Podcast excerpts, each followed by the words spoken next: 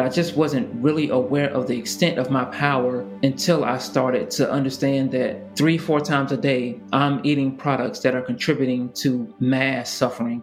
I'm paying for others to be killed, abused, violated, just exploited. Once I realized that my purchasing choices, my psychology, it made me start thinking about other things that I do in my life and being more mindful of how I talk to people, the words that I use, the body language. I would say I became a lot more self aware, and that led me to being a healthier individual, mind, body, and spirit. I know that the choices that I make have power Welcome back to another episode of the Plant Based News Podcast. This week, I'm incredibly excited to welcome to the show a very exciting guest animal, climate, and human rights activist and the founder of Apex Advocacy, Christopher Soul Eubanks.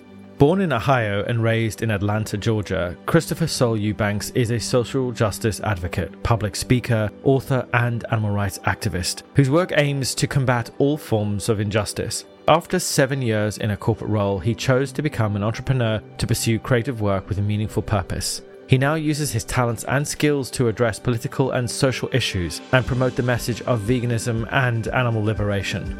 After discovering the horrors of animal exploitation, Soul became vegan, began doing community organizing, and helped co organize Atlanta's first ever animal rights march. In 2021, Soul founded Apex Advocacy, a non profit animal rights organization that uses digital content creation and grassroots activism for animal advocacy.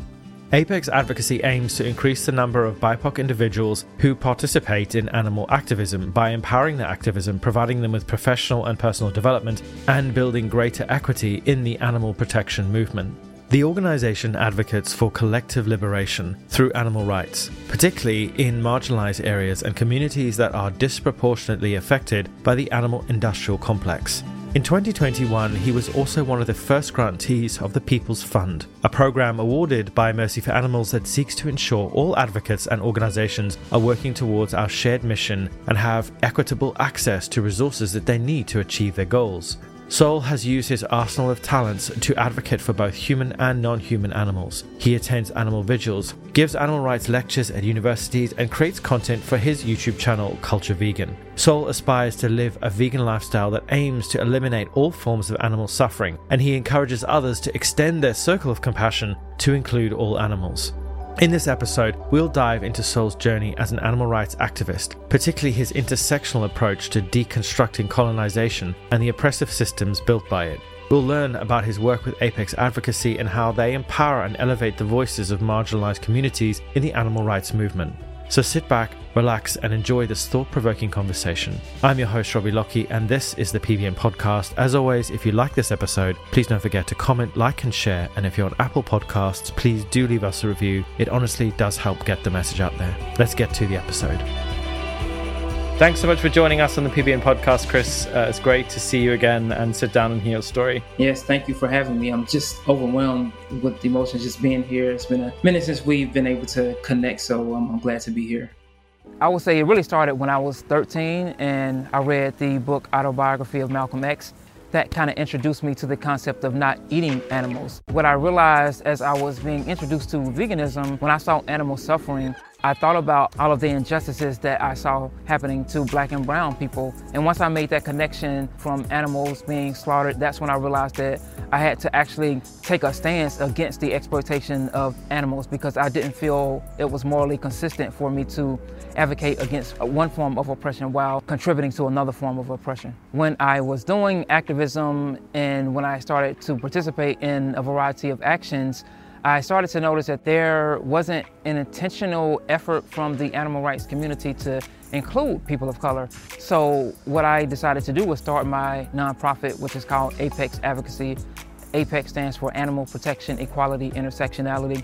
We also make sure that the people that are doing the work for our organization are people of color. Ultimately, we want our ideas and our initiatives to be centered and thought of by people that haven't necessarily had the equity in the movement to share their ideas and execute what they feel is impactful for animals. Before we get started and learn about all the amazing things that you've been doing in recent years, let's go back in time and tell us your vegan story. Where did you first discover this lifestyle and where did that all begin for you? Oh, so that's a great question. I always love hearing people's vegan stories because it's like reading a book or um, watching some a, a, a new movie. But essentially, I always predate my vegan story to when I was 13 and I read the autobiography of Malcolm X. And that kind of introduced me into the concept of not consuming animals to a degree. Um, he was a very mindful person about his health um, and he didn't eat specific things and he didn't eat some animals. And uh, after reading that book, I read the book How to Eat to Live, which was a book from his mentor. And that was even more focused on not consuming specific things in your diet and not consuming some animals. So I slowly started to not eat some animals. So at 13, I stopped eating pigs. 15, I stopped eating cows. And then 17, I became fully vegetarian. Then I would say a decade later, I just realized that, okay, I'm feeling out of the norm. I don't really have any vegetarian friends and I don't have a community or I, I just felt weird about it. Um, so I started back eating animals. But then I would say a few years later, uh, saw the film Cowspiracy. And that really got me thinking. And I stopped eating all animal products that same day. And that was in 2016. And that was the beginning of me beginning to do more in the animal rights space and um, becoming fully vegan because after watching Cowspiracy, I realized that I wasn't being the environmentalist that I wanted to be. So I eliminated all the animal products from my diet, but then I slowly started to learn about animal agriculture and the ethics of veganism over the next, I would say, six months to a year. And that's when I began to do more um, advocacy and really focus on the ethical aspects of not consuming animals and animal rights. So that's just, a, I guess, a brief introduction into my vegan story. We can't ignore the things that impact us as individuals and how that actually perpetuates violence and oppression in our society. So right now we have a, an initiative called No Backyard Slaughter where we are trying to eliminate slaughterhouses from black and brown communities. Imagine living next door to a slaughterhouse where you can hear the gunshots, you can hear the animals being killed. So we've been working with the community on a pressure campaign against the county, but now we're also trying to approach the city council with a proposal to transition the slaughterhouse into a, a plant-based company. And we have a variety of initiatives that we work on. We work on a Black Vegan Everything campaign showcasing black-owned vegan businesses, and we have a global majority caucus where we create space for advocates of color. The thing that gives me hope about the future of the animal rights movement is the young generation of activists that I'm seeing take center stage and propel the movement into places where I think that we are probably not even prepared to see the movement go because I don't think it's going to be too many more generations where contributing to animal abuse and exploitation will be the norms. Amazing. And obviously, you know, you have some commonalities there with a lot of people, which is documentary, the power of documentary being able to convince people to make such huge shifts uh, in their lives is it's remarkable. I've spoken to so many people over the years and they all point to these pieces of art in my opinion because you know you've got scripts and you've got culture and you've got testaments of all kinds of different people and it's really transformative and yeah, it's an it's an amazing experience to to see one's life change completely and take a totally different direction. But speaking of different directions, obviously you consider yourself a vegan advocate and an activist. Tell us about how you got involved in in activism and and you know what were your steps towards your activism. Yeah, so I will say once I watched Cowspiracy and learned that okay, this is the uh, consuming animals isn't something that I want to do because it's bad for the environment. I slowly started to learn about the ethics. And um, a big part of this was watching a lot of vegan outreach online from people like Earthling Ed and James Aspey and Gary Yourofsky. Um, at the time, they were producing a lot of content on YouTube, and I would just watch them in the streets just for entertainment uh, purposes, just to, I guess, give people a perspective on uh, a full perspective on veganism. And once I started realizing um, that they were having results and they were having these really powerful conversations with people and changing their hearts and minds is something that I felt I wanted to do also. So that was my first entry into animal advocacy was joining um, at the time Anonymous for the Voiceless in 2017 and being a part of what they called Cube Day, which was like the day where most of their chapters do an orchestrated, uh, organized global action to do vegan outreach. So that was like my first time doing any form of animal advocacy. And then slowly I started to be involved with other organizations from the Humane League to Mercy for Animals and PETA and did a variety of things from demonstrations to some small undercover work at uh, circuses, protests at aquariums, just a variety of different things. But essentially, after watching Vegan Outreach, it just really kickstarted me to explore not only vegan outreach, but doing other forms of advocacy. And this was important to me because you know, I, I felt I grew up as a person that was conscious of social injustice, but here I was supporting what I consider, in terms of scale, the largest social injustice that we have. Two to three trillion is estimated. Two to three trillion animals are killed every year for our consumption choices, and it's something that I didn't morally agree with, but I didn't connect that my actions were contributing to this. So once I realized that, wow, this is something that I've been against morally, but my actions said otherwise, I knew that there were tons of other people out there that were doing the same thing. And my goal was to put my time and energy into helping people make those connections to match their morals with their actions. So I think there's unfortunately so many systems of oppression that uphold animal oppression that it's incumbent upon us as a movement to not necessarily, you know, we don't have to make that the focus of the movement because this movement does belong to the animals. But we can't ignore all of these other systems of oppression. Um, when you think about the, uh, honestly, the sexual oppression um, of, the, of uh, you know female animals and how their bodies are exploited, and even male animals, you know how they are forced to uh, uh produce semen and how they have electric roads uh, pushing their bodies that force them uh, to produce semen. How cows are, you know, forced to be pregnant every nine months. You know, this this sexual exploitation is a oppression that happens in the oppression of animals.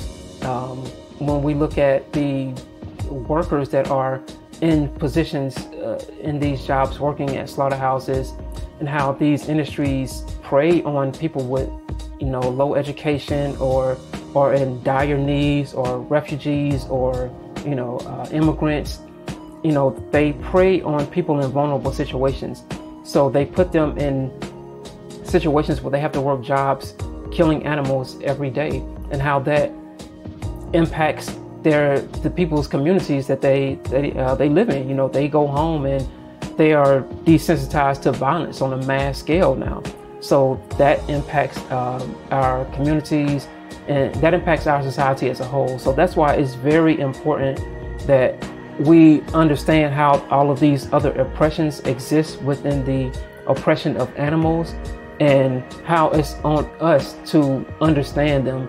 And by understanding them, that doesn't mean that we take the focus away from the animals at all. It just means that we don't ignore these other oppressions that help to keep animal oppression going tell us a little bit about how you do your work today and what kind of successes have you had? Have you, you know, you created an organization? How did you come up with the idea to start that and what kind of successes or what kind of campaigns do you run? I will say what catapulted me to, I guess, start my own nonprofit was as I was doing activism and vegan outreach and all of these different types of events and activities, I started to notice that there wasn't the representation that I thought that should be represented in the animal rights community and in animal rights spaces. And I just wasn't seeing people of color. I wasn't seeing the diversity that I thought should be there. I have participated in other forms of advocacy, and I felt like it, was something that wasn't really an issue or I didn't notice. But when I started doing animal rights advocacy uh, work, I started to really notice that there wasn't the diversity there that it could be. And I felt like this was a missed opportunity. So I just started to think about how I could contribute to this. How could I change this or impact this or what effect uh, or impact I could have on this in bringing about a more diverse movement. And I didn't know exactly what I wanted to do. I had a variety of ideas, but I didn't want these ideas to just be one offs or just be something that I did for a few months and then I was on to another project and so forth and so on. So what I decided to do was just have a nonprofit where I could address the concerns of diversity in the animal rights movement. And that's really what uh, launched Apex. So Apex Advocacy is my nonprofit. Uh, it stands Apex is an acronym for Animal Protection, Equality, Intersectionality. So we have a very, I would say, uh, intersectional lens when it comes to the work that we do at Apex. We know that the people that are doing animal advocacy that we want to connect with people of color have a lot of issues that they systemically face. So we make space for that.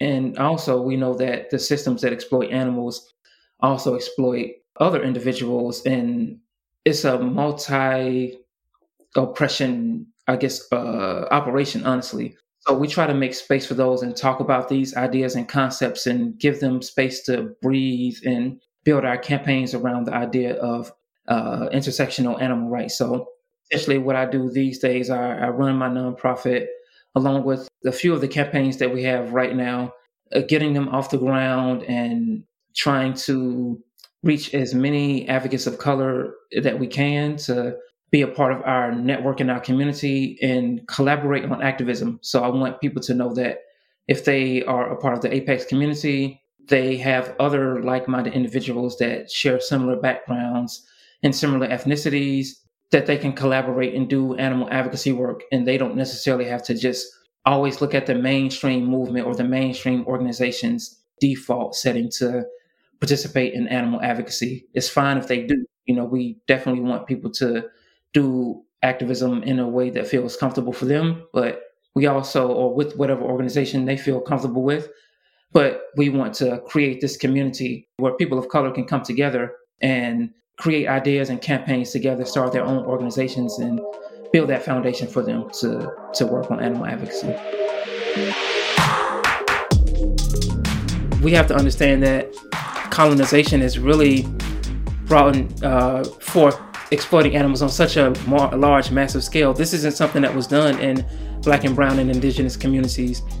You know, we have more of a harmonious relationship with uh, non-human animals before colonization. So a lot of the foods that we were eating were predominantly plant-based. Like a lot of cultures before colonization that existed had massive amounts of plant-based options. So it's just about helping more people of color uh, understand that you know consuming animals on this such large scale is something that was brought in through colonization. It's, it isn't something that was done in our uh, culture previously on, on such a large scale.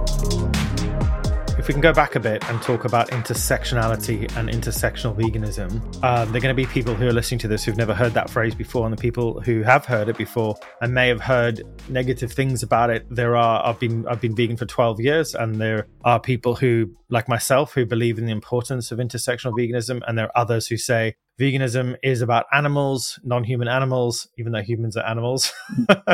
non-human animals and nothing else that we shouldn't bring in other social justice issues because it in quotes muddies the water. Firstly, what do you say to people about why intersectional veganism really matters and give us a bit of background as to why this type of conversation is really essential?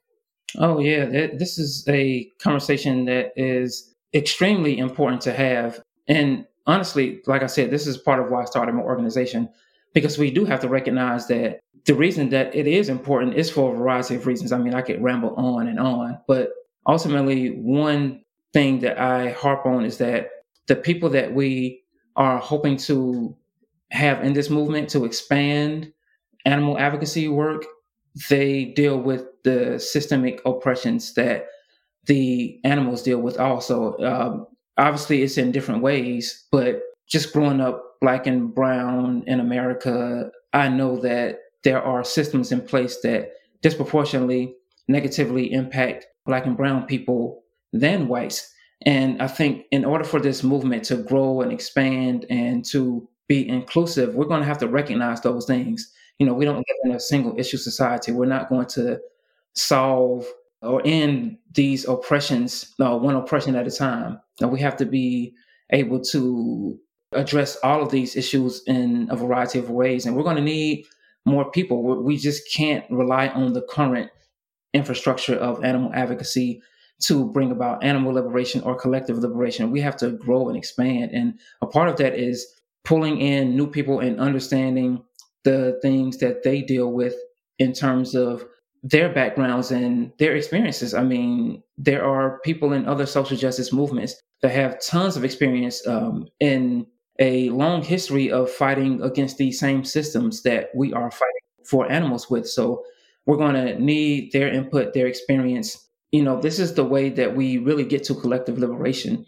We can't get to collective liberation if the movement looks one way and thinks one way. We're going to need new ideas and new people. And I think addressing the intersectionality of these issues is what's going to help this movement grow. So I think, you know, without addressing intersectionality, we're going to put a cap on how far we can go and how many people we can reach. And if we aren't willing to have these difficult conversations, the movement won't grow. And also, the movement isn't perfect. There's things that are troubling that happen in the animal rights space and um, at organizations in animal advocacy work that need to be addressed. And if we once again are just having a single issue lens and approach, then we don't make space for these conversations to have. There's there's white supremacy that impacts animal advocacy work, that impacts animal agriculture. So these things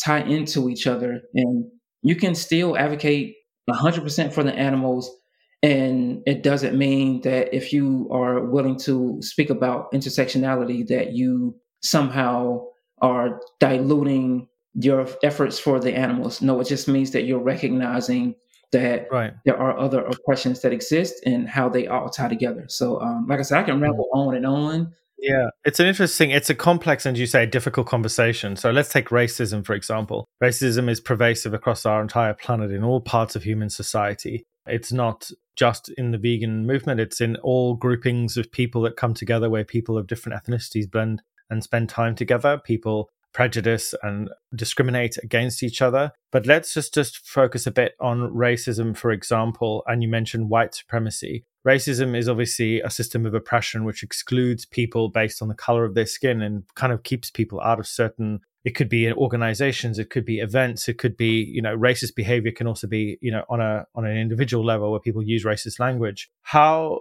practically are we able to address something like racism within the vegan sort of movement and, and, and the spaces, the events, the organizations? Is it about just simply addressing it on an individual level? Or are there ways in which we should be addressing and having these difficult conversations, as you say? Because you know, racism is a very broad term. It's a big thing. It's a very heavy, challenging social problem that goes on in our society. But how do we as vegan activists, particularly Caucasian or white vegan activists, how can we be better allies to to help resolve some of the the systemic racism that goes on across the movement and of course the whole world? Yeah, that's a very great question, and it's a very difficult question to answer honestly because it's I think if we had a clear cut answer, then I think we would all be doing it. You know, we would be implementing it across the board. Um, so I don't think there's one way. I think there's a variety of things that we can do. I think one of the things is through having these difficult conversations and, and addressing it and not being scared to talk about it and acting like it doesn't exist. Uh, because no matter where you are, and yeah, leaning into it and being honest about it, you're going to a variety of protests and actions, and you never see black and brown people then you should question what's going on. Is the organization that I'm doing advocacy work with, are they inclusive? Is it something they care about? Is it something they don't care about? Is it something that people have addressed and they've ignored? Uh, sometimes it may just be, you know, your community. Maybe you live in a predominantly white community. So, okay, you may not necessarily interact with as many different ethnicities, but it's not always the case. That shouldn't be unilaterally across the board for the larger movement. So I guess honestly, being honest and questioning the organizations that you participate in, the advocacy work that you participate in, the communities that you participate in with your advocacy work. If you're doing vegan outreach and protest and the same communities, think about how are, are you are we bringing in new voices? Are we addressing new crowds? Are we just to the same people? Um, so those are ways that we can, I guess, address it, even if it's not called out, you know, verbatim. So, so you're, you're talking really about two things visibility and representation. It's important that we are all questioning visibility and representation. I'll give a, a really good example how we do it at Plant Based News. We produce a variety of media on a regular basis. And when we go to gather thumbnails or imagery for articles or videos, you know, when you go into, uh, into uh, image libraries and you type person eating a burger or person getting married or a man sitting at a table 99% of the time the, the stock image engines will give you white people, uh, you know, and that is a form of white supremacy. And we'll talk a bit about white supremacy. White supremacy doesn't necessarily mean pitchfork carrying Ku Klux Klan white people. It just means a system where white people are prioritized, right? Always put at the top, always prioritize the supreme from the word suprem- supremacy from the word supreme, meaning on top. And I think, you know, I'm always encouraging my team to be very conscious and aware of racial bias and also gender bias as well. When we are people, uh, we are always more biased to our own race or our own gender or our own culture. And that it's sometimes, you know, a blind spot for many people. We don't think about it because we've never had to think about it. But I think to your point, representation and visibility is vital because what that does is it creates an image, vis- actual image, where people see themselves in the media that is being produced. If you go on plant based news today, you will see a diverse selection of faces and people in all our articles. You won't just see heterosexual couples, you'll see sometimes trans couples or gay couples. You'll see black and brown people, you'll see Asian people, because the movement is a diverse group of people and for many years you know they have we've had this problem with white supremacy where white people have always prioritized themselves in many many ways not necessarily always for some insidious selfish reason but just because of this racial bias that goes on where people are not questioning their behavior. They're not questioning their photography choices or their speaker choices. The number of times i've been to events and you look at the stage and it's all white people sitting there or you know you question where's the diversity? Where are the people of color? Where are the the asian uh, vegans? You know it it's important and sometimes it's as simple as saying to the event organizer i noticed that your speaking panels are not very diverse. Please could you make an effort to be more diverse this year or next year or whenever you can do it? So just using your voice right is just or an email or a text message or anything to speak up not everyone has the courage to be so confrontational and the difficult conversations around race can be hard. I mean, have you got any advice for people who want to talk about these things but are scared or afraid of offending people or saying the wrong thing? Because it's a very, very difficult subject talking about race and racism.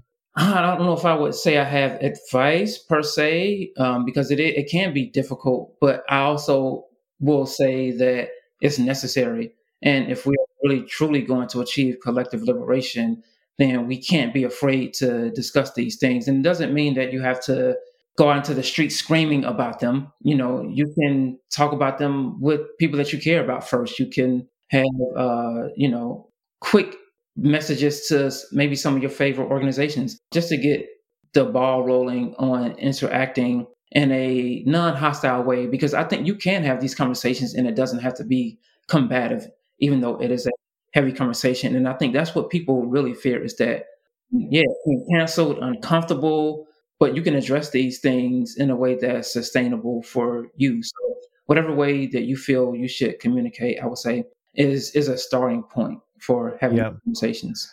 Yeah, we want to call people in rather than calling people out. Uh, I think calling people out publicly should be a last resort. My personal opinion is if you've got a problem with a person or an individual or an organization, you should send them an email. You should do have a call with them uh, and give them an opportunity to have dialogue. Because I think there, without dialogue, there will be there is no change. There's no opportunity for people to transform and adapt their behavior, their culture, their organization. I think there is a real tendency in today's world to immediately go straight for the jugular on either side of the political spectrum or the conversation and not really allow the other person to make space for growth. Because where there is no space for growth, then things just stagnate and they stay exactly the same. And then you have all this conflict, which is ultimately not going to get any of us anywhere. But moving on from the topic of racism and conflict, because, you know, we do all continually want to see a better world and that's going to take work. And as you say, those difficult, and we call them difficult conversations for a reason because they are difficult, they are painful. But I believe that, you know, when we all keep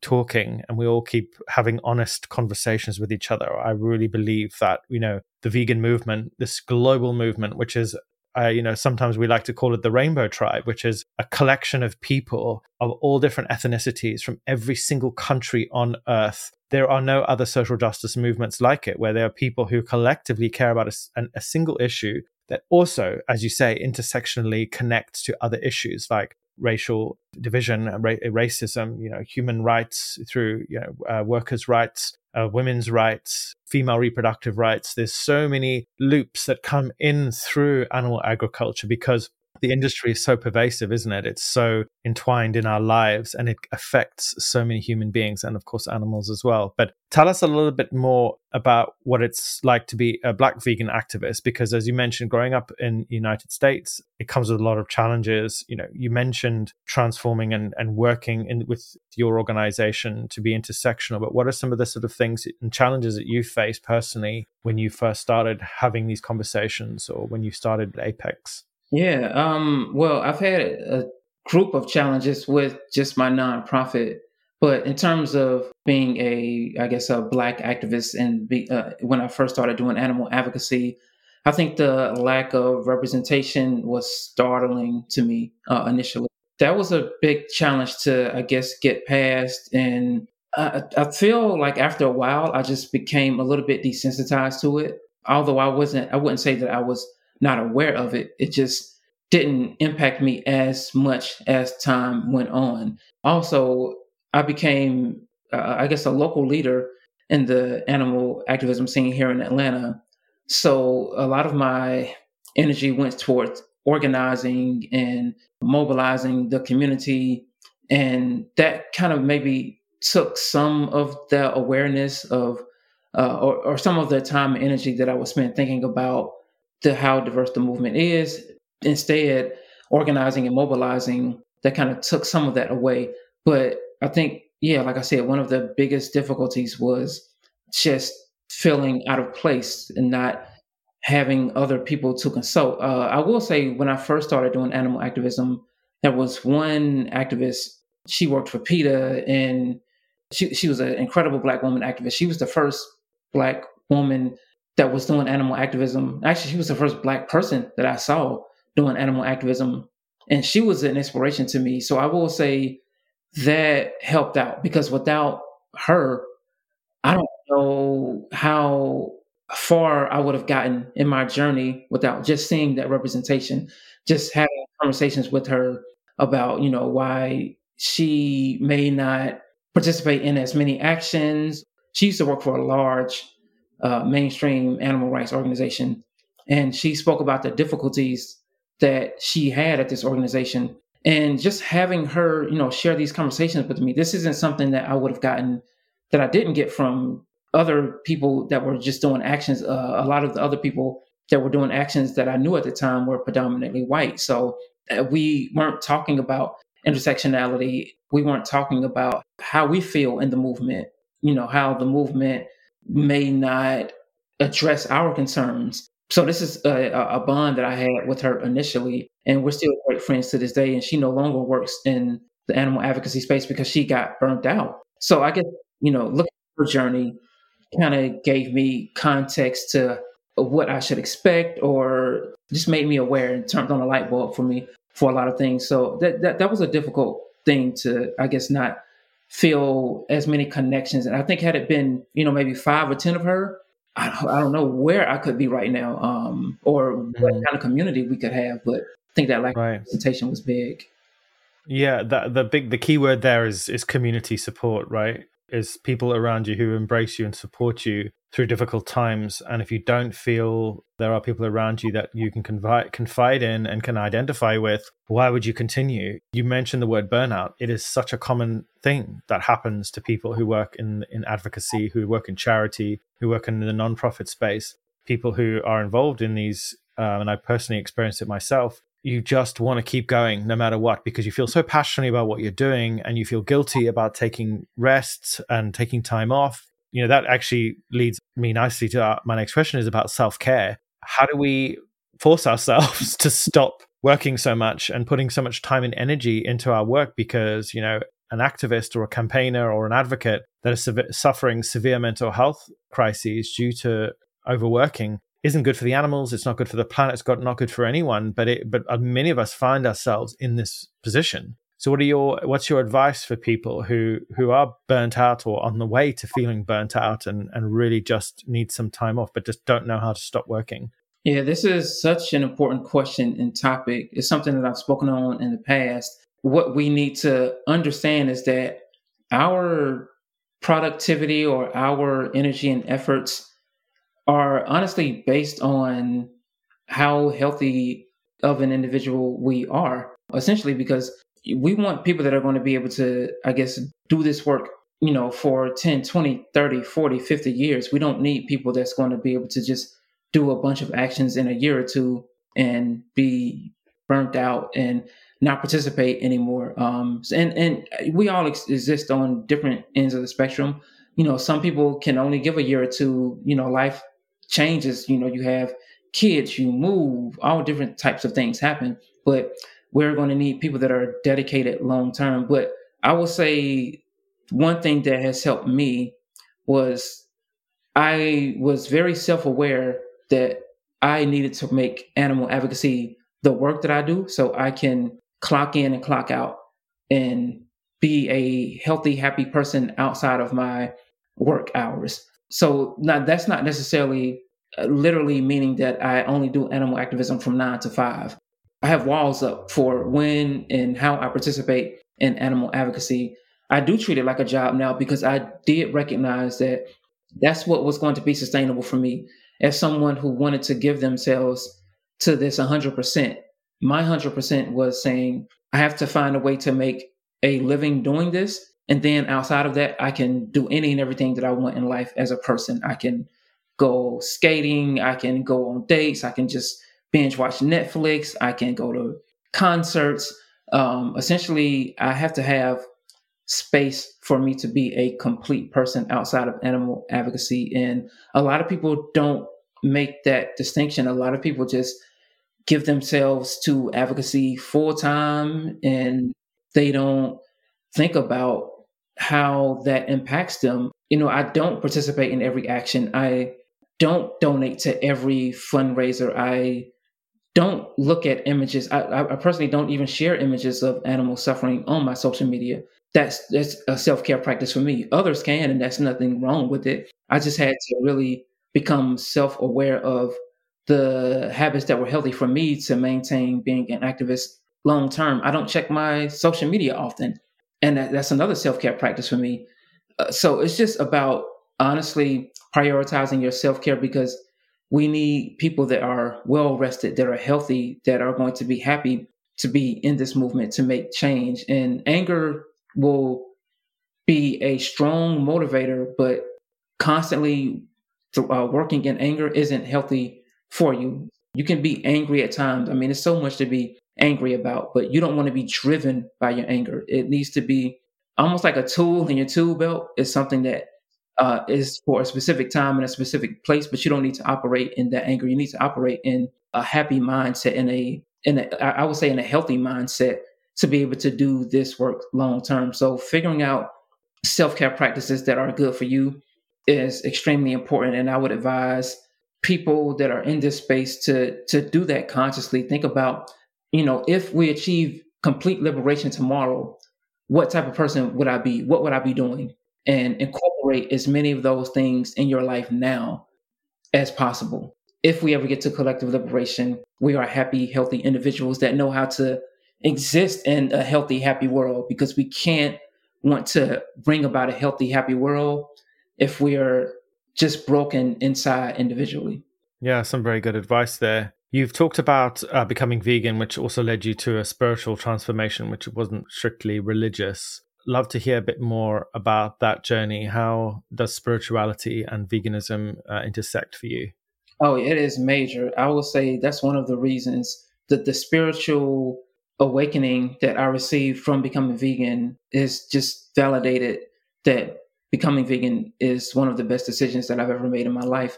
I think what really transformed um, me spiritually when I became vegan was understanding and really honing in on how the things that I do have a ripple effect and how they impact others. I don't want to say something that I wasn't aware of, but I just wasn't really aware of the extent of my power until I started to understand that three, four times a day, I'm eating products that are contributing to mass suffering. I'm paying for others to be killed, abused, violated, just exploited. And it's something that I wasn't even on my radar. And I was, like I said, doing this three times a day by purchasing animal products, consuming milk and cheese and dairy and eggs. And once I realized that my purchasing choices, my psychology, it, it doesn't just end with the purchase that I make, that that purchase has a ripple effect that the way I consume has a ripple effect and impacts the life and death of others, it made me start thinking about other things that I do in my life and being more mindful of how I talk to people, the words that I use, the body language. So I, honestly, I would say I became a lot more self-aware, and that led me to being a healthier individual, uh, mind, body, and spirit.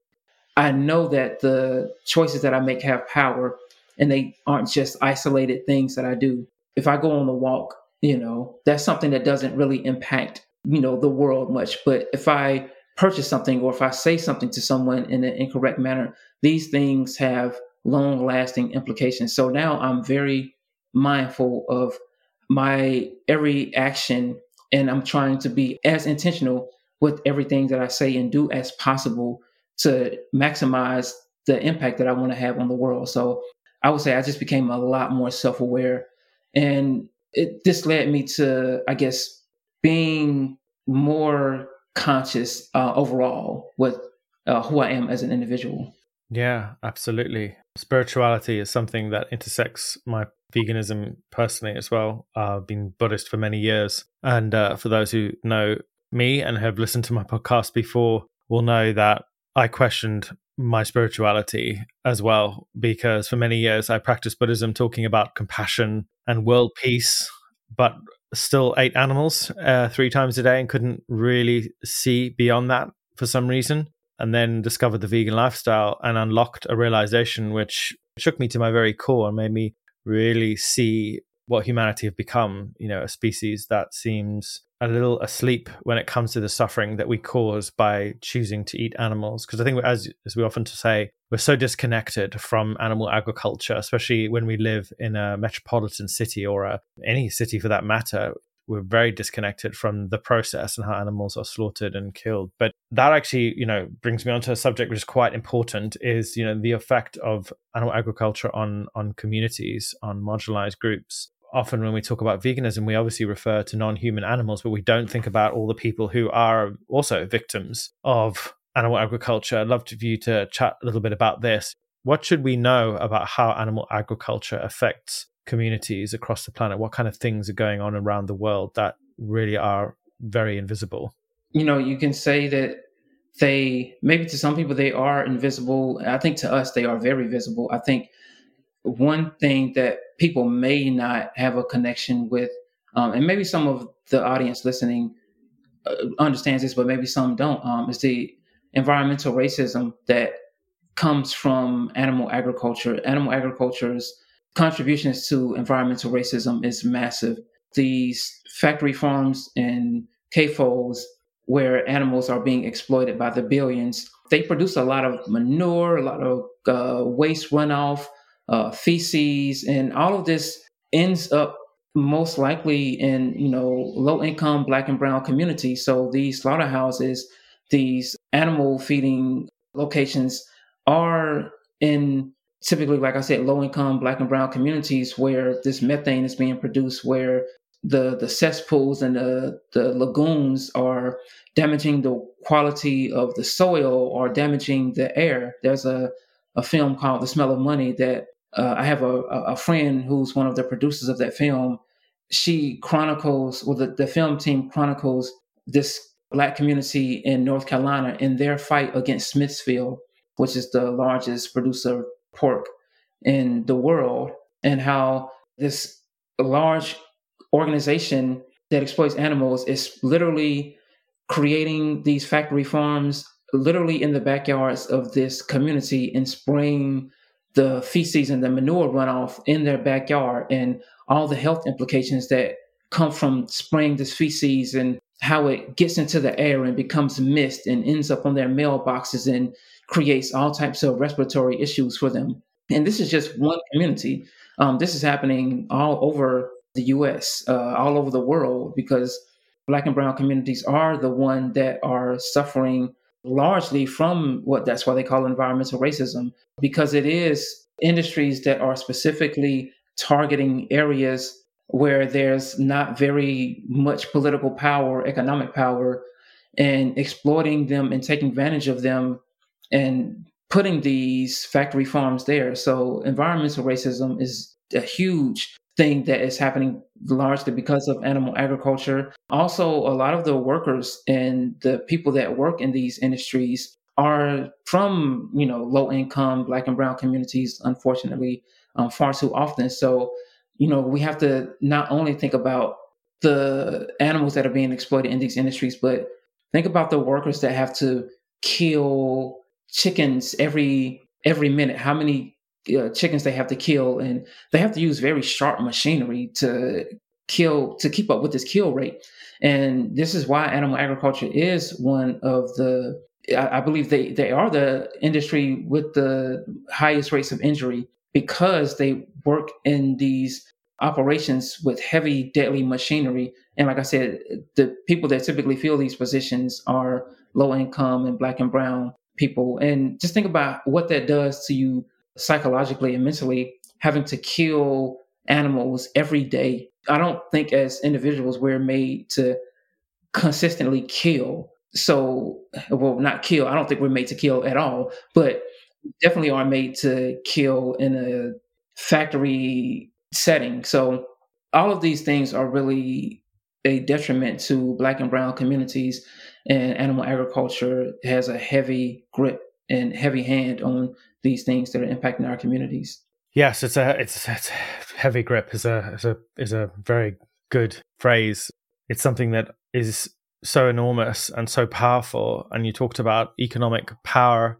I think a lot of people who live in these communities don't understand or don't don't aren't, don't have the knowledge to fight these forces, these powerful financial forces. And of course, you've got lobby groups who have billions of dollars who work and function as a wall, I suppose, to maintain the status quo, to allow money to keep flowing, and for these CAFOs, these large farms, to be continually built in areas where, as you say, people are not able to fight them or they don't have the knowledge or the skills to campaign against them. I think there are ways in which people can do it, but I think this is where we need to support communities and give them the tools and the abilities they can to campaign and know where the levers are to pull to make changes. And I think this is essential you know, one of the things that we can do, obviously, from an economic perspective, is support people in their businesses. You're involved in something called Black Vegan Everything, and you spotlight amazing Black owned businesses. And tell us a little bit about this and what kind of impact have you seen in, in creating or working on something like Black Vegan Everything? Yeah, thanks for mentioning this. So this is a this was actually the first concept uh, that I came up with that kind of inspired me to start my own nonprofit to continue creating ideas like this under the umbrella of a nonprofit. But essentially, Black Vegan Everything is a website dedicated to Black owned vegan businesses. And it's not just food businesses, because I do think a lot of times when people think about Black veganism, it's only related to food. But businesses that we showcase aren't only food related, but they're lifestyle uh, related So uh, we're updating the site right now, so it's going through a transformation. But the goal is to highlight hundreds, if not thousands, of Black-owned vegan businesses and bring more attention to what they're doing to bring more support to them, and to also have a space that acts as a social community for the Black vegan community. So a lot of the businesses on the site that we showcased were food related, were restaurants, um, but a lot of them were clothing, body care products, health and wellness services that incorporate a vegan philosophy.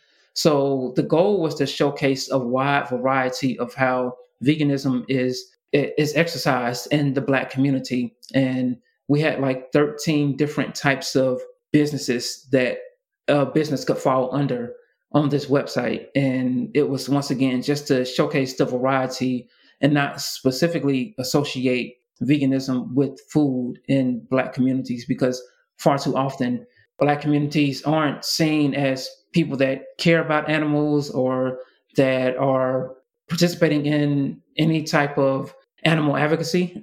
This website was a space to showcase the wide variety of ways that Black culture incorporates veganism. We're almost out of time. Before I let you guys ask you a couple more questions, so how would you like to see the animal rights movement evolve? Like, where do you see it going? Where would you like it to go in the next five to ten years?